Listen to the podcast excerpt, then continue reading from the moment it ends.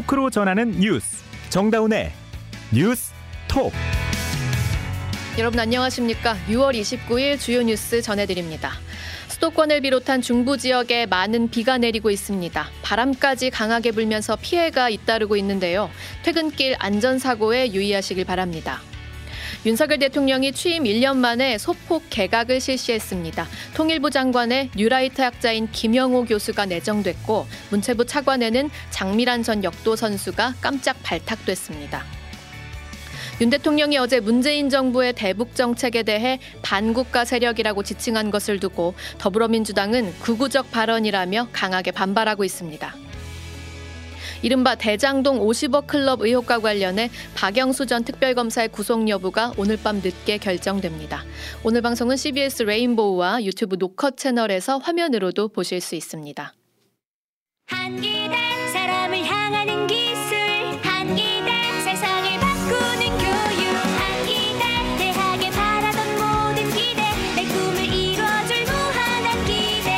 노동부가 설립한 실사고 시형 인재 양성 대학 한국기술교육대학교. 아, 에이포 용지 떨어졌네. 아, 맞다. 커피랑 종이컵도요. 공장에 장갑도 없대요. 아, 지금 주문하면 언제 와? 걱정 마세요. 빛의 배송 빛이온 엠하루가 있으니까. 빛의 속도로 배송하는 기업 전용 쇼핑몰.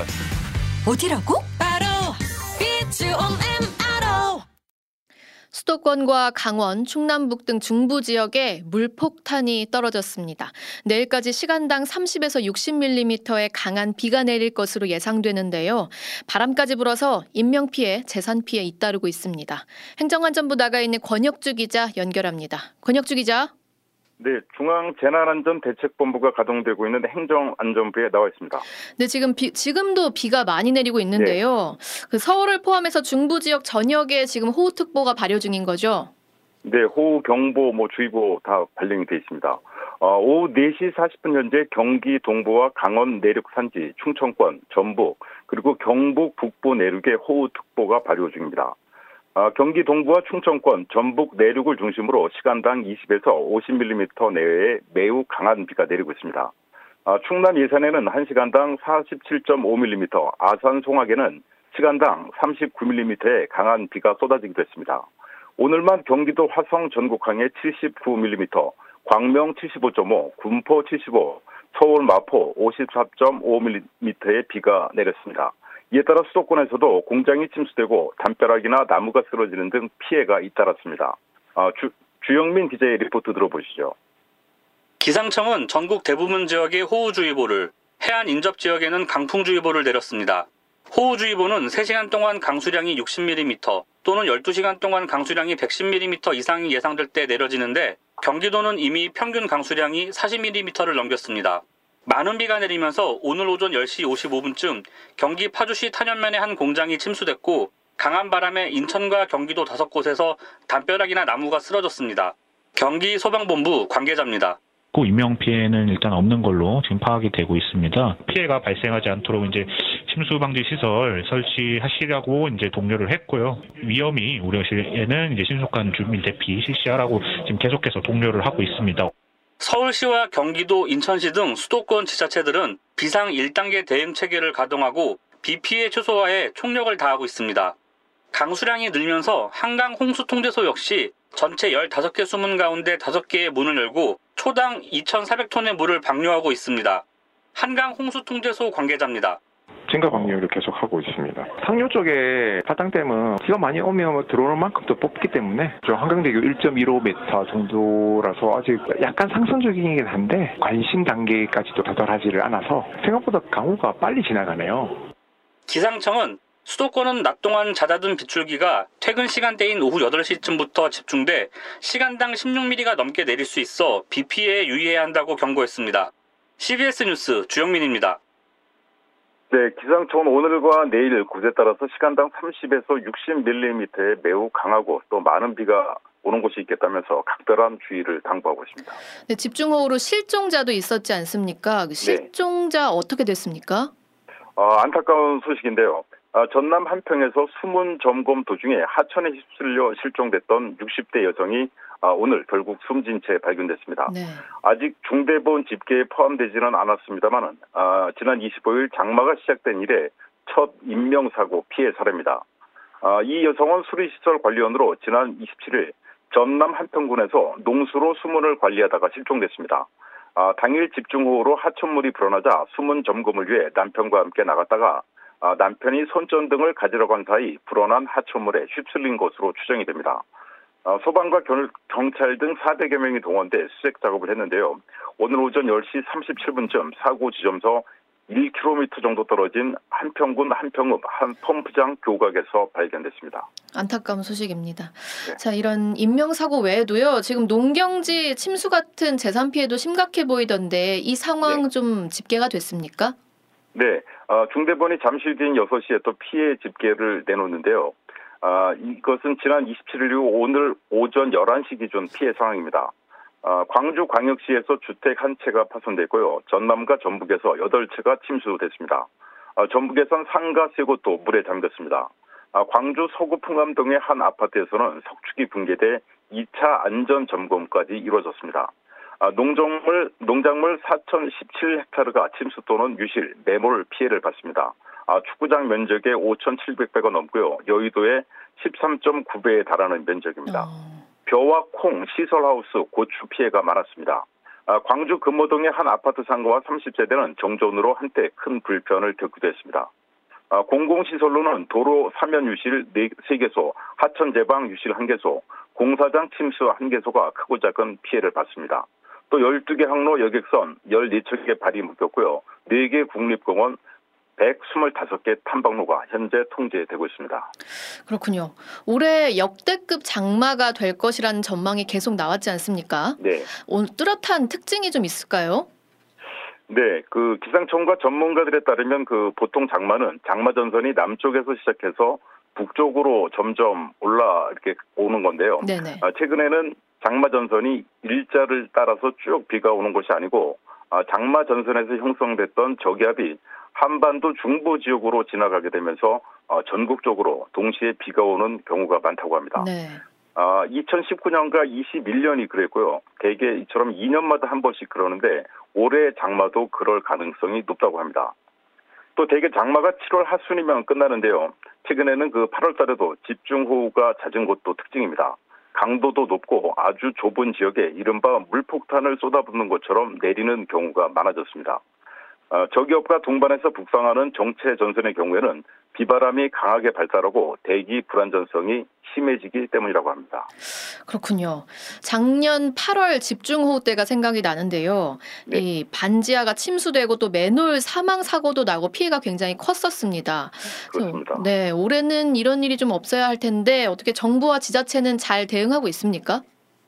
네, 행정안전부를 비롯해서 국토부와 산림청, 경찰, 소방 등 아, 정부 각 관련 부처가 비상근무를 하면서 어, 피해 예방과 발생하지 모를 재난에 대비하고 있습니다.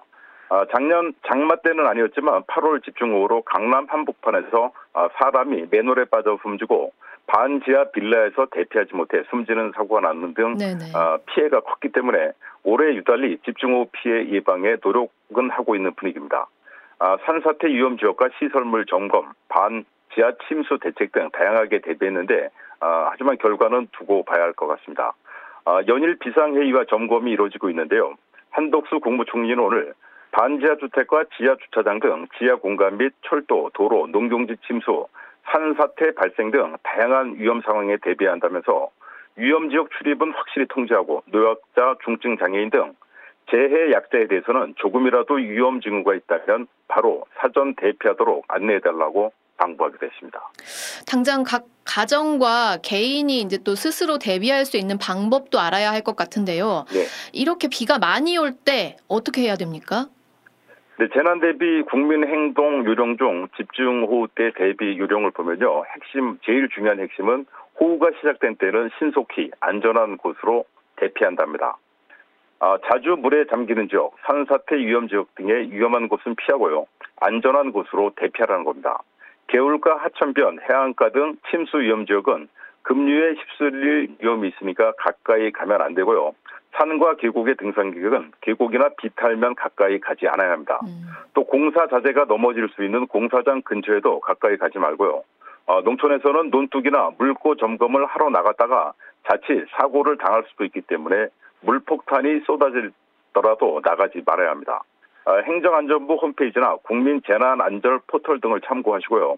티비와 라디오, 인터넷 등을 통해서 특보 상황 등을 수시로 챙겨보는 것도 중요합니다. 지금까지 행정안전부에서 전해드렸습니다.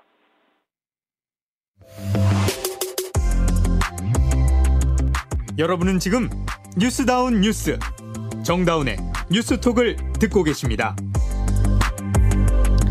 윤석열 대통령이 취임 일 년 만에 첫 개각을 단행했습니다. 통일부 장관의 뉴라이트 학자인 김영호 교수를, 국민권익위원장에는 김홍일 전 부산고검장을 내정했는데요. 주요 부처 차관에는 대통령실 비서관들이 주로 임명이 됐고, 장미란 전 역도 선수도 깜짝 발탁됐습니다. 곽인숙 기자가 보도합니다. 윤석열 대통령이 통일부 등 장관급 인사와 차관급 인사 열세 명을 새로 인선하는 취임 뒤 사실상 첫 개각을 단행했습니다. 신임 통일부 장관에는 대북 강경파로 꼽히는 김영호 성신여대 교수가 지명됐습니다. 원칙 있는 대북 정책, 일관성 있는 통일 전략을 추진해 나갈 적임자라는 판단입니다. 국민권익위원장에는 김홍일 전 대검 중수부장이 내정됐습니다. 권익위의 기능과 위상을 빠르게 정상화할 수 있는 적임자라고 대통령실은 밝혔습니다. 기재부와 외교부, 고용부 등 절반이 넘는 정부 중앙부처 차관 열세 명도 교체됐습니다. 문체부 이 차관에는 역도 국가대표 선수 출신인 장미란 용인대 교수가 깜짝 발탁됐습니다. 국토부 일, 이 차관과 과기부, 해수부, 환경부 차관에는 조성경 과학기술비서관과 임상준 국정과제 비서관 등 대통령실 비서관들이 임명됐습니다. 집권 이 년 차 개혁 동력을 얻기 위해 국정 철학을 잘 이해하는 인사를 배치했다고 대통령실은 설명했습니다. 윤 대통령은 차관으로 가는 비서관들과 오늘 만나 약탈적인 이권 카르텔과 과감하게 맞서 싸워달라고 주문했습니다. 국민에게 피해를 주면서 기득권을 누리고 있는 카르텔을 잘 주시하고, 부당하고 불법적인 카르텔을 깨 공정하고 상식에 맞는 제도를 만드는 게 우리 정부가 해야 할 일이라고 강조했다고 김은혜 홍보수석이 전했습니다. 용산 대통령실에서 씨비에스 뉴스 곽인숙입니다. 어제 윤석열 대통령이 문재인 정부의 대북 정책에 대해 반국가 세력이라고 표현한 것을 두고 파장이 커지고 있습니다. 민주당은 대통령이 극우적 인식을 드러냈다며 비판의 강도를 높이고 있습니다. 보도에 허지원 기자입니다. 어제 윤석열 대통령이 자유총연맹 행사에서 반국가 세력 발언을 한 데 이어 국민의힘 김기현 대표도 비슷한 발언을 내놨습니다. 김기현 대표입니다. 대한민국의 정체성을 부정하고 대한민국을 적의 소나기에 놀아나게 하는 그런 세력이 있다면 그것은 협치의 대상이 아닙니다. 문재인 정부가 거짓된 종전선언으로 평화가 온다고 국민을 속였다는 건데, 민주당은 극우적 인식이라며 이틀째 크게 반발하고 있습니다. 이재명 대표는 기자들과 만난 자리에서 평화를 지키는 게 진정한 안보라면서 대결과 갈등을 부추겨 정치적 이익을 얻는 건 대통령이 할 일이 아니라고 지적했습니다. 박광훈 원내대표도 오전 정책조정회의에서 국민들이 동의하기도 어렵고 용납할 수 없는 극단적 표현이라며 윤 대통령이 상식으로 돌아와 국민을 보고 정치하라고 목소리 높였습니다. 박광훈 원내대표입니다. 국민의 동의 위에서 추진된 한반도 정책을 문제 삼아서 전임 정부를 반국가 세력으로 규정한 것은, 또 문재인 정부 청와대 출신 의원들은 기자회견을 열고 윤 대통령의 편협한 사고체계가 우려된다면서 윤 대통령에게 사과를 요구하기도 했습니다. 씨비에스 뉴스 허지원입니다. 현재 국회 법제사법위원회에서는 감사원과 대법원을 대상으로 현안 질의가 진행 중입니다. 전현희 전 권익위원장에 대한 불법 감사 의혹, 그리고 노란봉투법과 유사한 취지로 판결을 내린 이 대법원 판결을 두고 공방이 벌어지고 있습니다. 보도에 서민선 기자입니다. 민주당 김의겸 의원은 감사원 유병호 사무총장에게 전현희 전 권익위원장에 대한 감사 결과 보고서에 감사위원 결재가 누락된 데 대해 집중적으로 캐물었습니다. 저 사무총장까지 결재 사인이 났는데 감사위원이 열람이 공란이 났음에도 불구하고 그 밑에 개별 처리한 본안 최종에 보면 결재가 완료된 것으로 되어 있어요. 그만큼 이번 사건이 문제가 있었기 때문에 열람 버튼을 안 누른 거 아닙니까? 그러자 유 사무총장은 본인이 결재권자이고 위원회 원장을 대리해 단순 확인하는 절차일 뿐이라고 반박했습니다. 의원님, 교정이 자, 그렇습니다. 업무 관행이 그렇고요. 그걸 그렇게 실컷 자, 보시고 안 누르는 분은 칠십사 년만에 처음입니다. 권한 범위를 넘어서 감사위원회 주인이 누르고 강요했고 기망했습니다. 결국 고성과 함께 설전이 벌어지기도 했습니다. 감사위원회 끝나고 자, 사무처에서 손대는 하나도 없고요. 위원 간담회에서 불법적으로 뺀 것밖에 없습니다. 그게 전현희 위원장의 치명적인 중범죄 해당 사항만 다 삭제를 했습니다. 그게 자, 있을 수 있는 일입니까? 자, 지금 유병호 사무총장의 저런 답변 태도가 유월 일일 그 회의록에 나와 있... 국민의힘은 감사원을 향해 사드 환경영향평가가 늦어진 것에 대해 국방부 등을 감사해야 한다고 지적했습니다. 또 노조의 손해배상 책임을 개별화해 이른바 노란봉투법과 유사한 취지의 판결을 내린 대법원을 두고도 기업의 과도한 입증 책임을 지었다는 공세를 폈습니다. 씨비에스 뉴스 서민선입니다. 이른바 대장동 오십억 클럽 의혹과 관련해 박영수 전 특별검사가 오늘 오전 구속영장 심사를 받았습니다. 구속 여부는 오늘 밤 늦게나 내일 새벽에 나올 전망입니다. 보도에 김승모 기자입니다. 박영수 전 특별검사가 오늘 오전 서울중앙지법에서 구속 전 피의자 신문을 받고 서울구치소에서 결과를 기다리고 있습니다. 법원에 출석한 박 전 특검은 여전히 혐의를 부인했습니다. 재판부에 사실을 성실하고 충실하게 진술하겠습니다. 진실은 곧 밝혀질 거로 저는 확신합니다. 우리은행에 영향력을 행사했냐고 묻는 질문에는 없습니다라고 말하고는 법정으로 들어섰습니다. 박 전 특검의 최측근인 양재식 변호사에 대한 영장심사는 오후 두 시부터 열렸습니다. 검찰은 박 전 특검이 우리은행 이사회 의장 재직 시절 대장동 일당의 청탁을 들어주는 대가로 금품을 약속받은 것으로 보고 있습니다. 대장동 개발사업 컨소시엄 구성과 프로젝트 파이낸싱 대출을 돕기로 하고 업자들로부터 이백억 원 상당의 이익과 단독주택 두 채 등을 받기로 약속한 혐의입니다. 하지만 우리은행이 컨소시엄에 참여하는 대신 천오백억 원 규모의 대출 의향서를 발급해주는 것으로 입장을 바꾸자 이백억 원 약정이 오십억 원으로 줄어든 것으로 검찰은 보고 있습니다. 검찰은 박 전 특검이 대가 약속에 그치지 않고 실제 현금 팔억 원을 받았다고 보고 영장에 기재했습니다. 박 전 특검이 이천십오 년 대한변호사협회 회장 선거에 나갈 당시 선거자금 명목으로 삼억 원을 우리은행 대출의향서 발급 청탁 대가로 오억 원을 받았다는 겁니다. 검찰은 박 전 특검 측과 대장동 일당 사이에 대가 약속 확정이 있었다는 게 증거를 통해 확인됐다며 혐의 입증에 자신하고 있습니다. 씨비에스 뉴스 김승모입니다. 국내 기업의 채용 계획이 지난해보다 십사 퍼센트가량 줄어든 것으로 나타났습니다. 근로자의 실질 임금도 두 달 연속 감소했습니다. 이준규 기자입니다. 고용노동부가 발표한 올해 상반기 직종별 사업체 노동력 조사 결과에 따르면 일 인 이상 사업체의 올해 이 분기와 삼 분기 채용 계획 인원은 오십육만 사천 명으로 나타났습니다. 이는 지난해 같은 기간보다 구만 명, 십삼 점 팔 퍼센트가 감소한 수치입니다. 정부는 지난해 구인 인원과 채용 인원 등이 모두 역대 최대치를 기록한 탓에 채용 계획 규모는 줄어들었지만 실제로 일자리 자체가 줄어드는 것은 아니라고 설명했습니다. 사업체가 적극적으로 인력을 구했음에도 채용하지 못한 인원을 가리키는 미충원 인원은 올해 일 분기 십육만 오천 명으로 지난해 일 분기보다 칠 점 영 퍼센트가 줄어들면서 인력 수급이 미스매치는 더 줄어든 것으로 나타났습니다. 일 분기 구인 인원은 백삼십칠만 오천 명으로 지난해 일 분기 대비 육만 육천 명이 늘어났고 채용 인원도 백이십일만 천 명으로 같은 기간 육 점 구 퍼센트가 증가했습니다. 고물가 탓에 근로자의 실질 임금은 두 달 연속 감소했습니다. 지난 사월 기준 근로자 일 인당 월평균 임금 총액은 삼백칠십만 육천 원으로 지난해 사월보다 십이만 육천 원, 삼 점 오 퍼센트가 늘어났습니다. 하지만 소비자 물가를 반영한 실질 임금은 삼백삼십사만 사천 원으로 일 년 전보다 육천 원, 영 점 이 퍼센트가 줄어들면서 전달인 삼월의 마이너스 이 점 육 퍼센트에 이어 이 개월 연속 감소세를 보였습니다. 씨비에스 뉴스 이준규입니다. 이 시각 보도국입니다. 국제원자력기구 사무총장이 일본 후쿠시마 오염수 검증 결과를 설명하기 위해 다음 달 일본에 이어 한국을 방문하는 방안을 조율 중이라고 요미우리 신문이 보도했습니다. 이에 대해 정부는 외교부가 협의하고 있으며 아직 정해진 바는 없다면서 계속 의견을 교환 중으로 확정적으로 말하긴 이르다고 밝혔습니다. 더불어민주당과 정의당, 기본소득당, 진보당 등 야사당이 이태원 참사 특별법 신속 처리안 건 지정 요구서를 국회에 제출했습니다.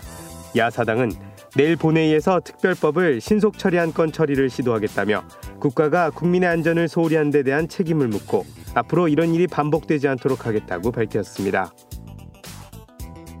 법원 판결에 따라 처음으로 검찰의 특수활동비 내용이 공개됐지만 사용 내역 중 칠십사억 원 이상의 증빙 자료가 누락됐다고 시민단체가 밝혔습니다.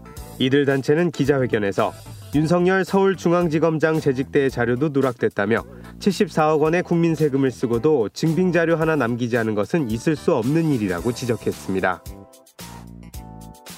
서울의 봉급쟁이 가구주 가운데 주택을 소유한 가구가 절반에 미치지 못하는 것으로 나타났습니다.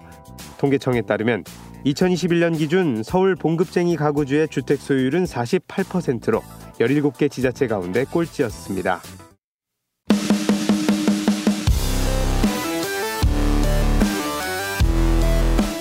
온라인 핫 이슈를 짚어봅니다. 어텐션 뉴스. 어텐션 뉴스 김동빈 기자 어서 오세요. 네, 안녕하세요. 오늘 가져온 소식 뭔가요? 예, 오랜만에 가져온 첫 번째 소식은 사생활 유출 황의조의 첫 심경입니다. 어, 이 소식이 아주 핫, 지금 온라인에서 네, 뜨거워요. 핫하죠. 네. 네, 국가대표 축구 선수 황의조가 오늘 사회관계망 서비스 에스엔에스 사생활 폭로 글에 대해 사실무근이다 이렇게 입장을 밝혔습니다. 네. 전 연인이라고 주장한 최초 유포자에 대한 강력한 법적 대응도 예고했는데요. 음. 오늘 법무법인 정 소를 통해 공개한 자필 입장문에서였습니다. 네. 황의조는 지난 이십오 일 자신을 제 여자친구라고 칭하는 자에 의해 허위 게시물이 업로드되고 사생활 영상이 유포됐다. 그러면서 저는 제 사생활과 관련, 관련해 많은 분이 우려하시는 것 같은 것과 같은 불법적인 행동을 한 사실이 없다. 이렇게 밝혔습니다. 음. 그러니까 상대방의 동의 없이 영상이나 뭐 사진을 불법 촬영했다. 이런 의혹에 대해서는 선을 확실히 그은 것으로 해석이 됩니다. 네네. 이어서 게시물을 올린 사람은 허위 사실로 명예를 훼손하고 사생활 영상을 불법적인 경로를 통해 소유하고 있다는 것을 기회로 저를 협박한 범죄자이다. 이렇게 음. 주장하기도 했습니다.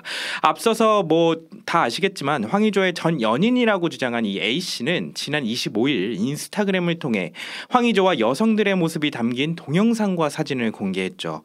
그러면서 황의조가 다수의 여성과 관계를 가지면서 피해를 줬다. 음. 가스라이팅을 했다. 이런 주장까지 해서 네네. 논란이 일었습니다. 음.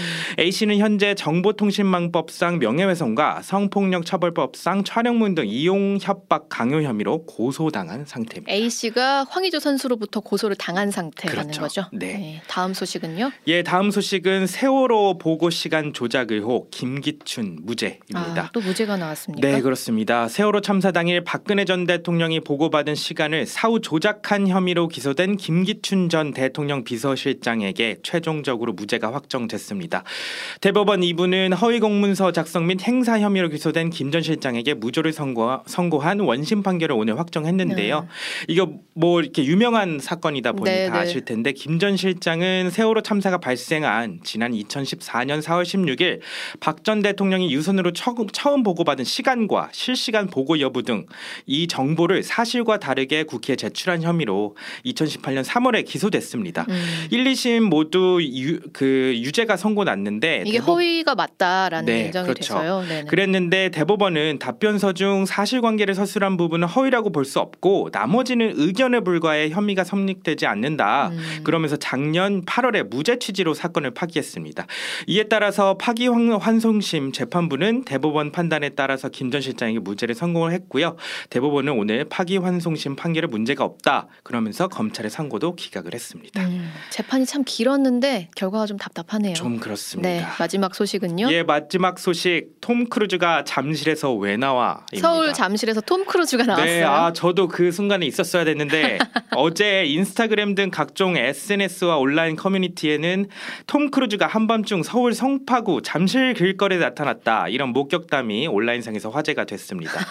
시민들은 같이 이제 사진을 찍, 찍은 것들을 네. 이제 온라인에 막 올리면서 자랑을 한 모습인데 사진은 흔쾌히 찍어졌다고 합니다. 어, 저희 지금 화면으로 띄워드리고 있는데 제가 저 사진을 보고 지금 웃음이 터졌거든요. 네. 우리 아빠가 왜 톰 크루즈와 있냐. 예, 편안한 톰 크루즈는 어. 또 편안한 차림으로 바지 주머니에 손도 놓고 이렇게 자유로, 자유롭게 어. 활보를 하는 모습이었습니다. 왜 왔대요? 아, 새로운 미션 임파서블 시리즈 네. 개봉을 앞두고 있다고 해요. 음. 그래서 오늘 그 이런 기자회견도 하고 오늘 특히 기자회견에서는 한국에 올 때마다 따뜻한 환대를 받는 기분이다 이렇게 음. 밝히기도 했다고 합니다. 네, 여기까지 듣죠. 김동빈 기자였습니다. 이어서 날씨 전해드립니다. 김수진 기상 리포터. 네, 정체의 전선상에 동반한 강한 비구름대가 점점 동쪽으로 이동하고 있습니다. 따라서 현재 경기 동부와 강원 내륙 산지, 충청과 전북, 경북 북서 내륙에 호우주의보가 내려진 가운데 동쪽 지역 곳곳에서 시간당 이십에서 사십 밀리미터 안팎의 매우 강한 비가 쏟아지고 있습니다. 앞으로 이 정체의 전선은 점차 남하할 것으로 보여서 중부지방은 오늘 밤까지, 남부지방은 내일 낮까지, 제주원, 제주도는 내일 아침부터 밤 사이에 돌풍과 벼락을 동반한 시간당 삼십에서 육십 밀리미터 안팎의 국지성 호우가 집중되는 곳이 있겠는데요. 예상 강우량은 남부와 제주에 백에서 이백, 최대 이백오십 밀리미터 이상, 경남에 오십에서 백이십, 최대 백오십 밀리미터 이상, 그 밖의 지역에 이십에서 팔십, 강원 내륙 산지, 충북, 경북 북부 내륙에 최대 백 밀리미터 이상의 많은 비가 더 내릴 것으로 전망됩니다. 이런 가운데 내일 아침 기온 서울과 원주, 대전, 부산 이십삼 도로 출발해서 낮 최고 기온 춘천 삼십일 도, 서울 삼십 도, 대구 이십구 도의 분포로 중부지방부터 다시 더워지겠습니다. 날씨였습니다.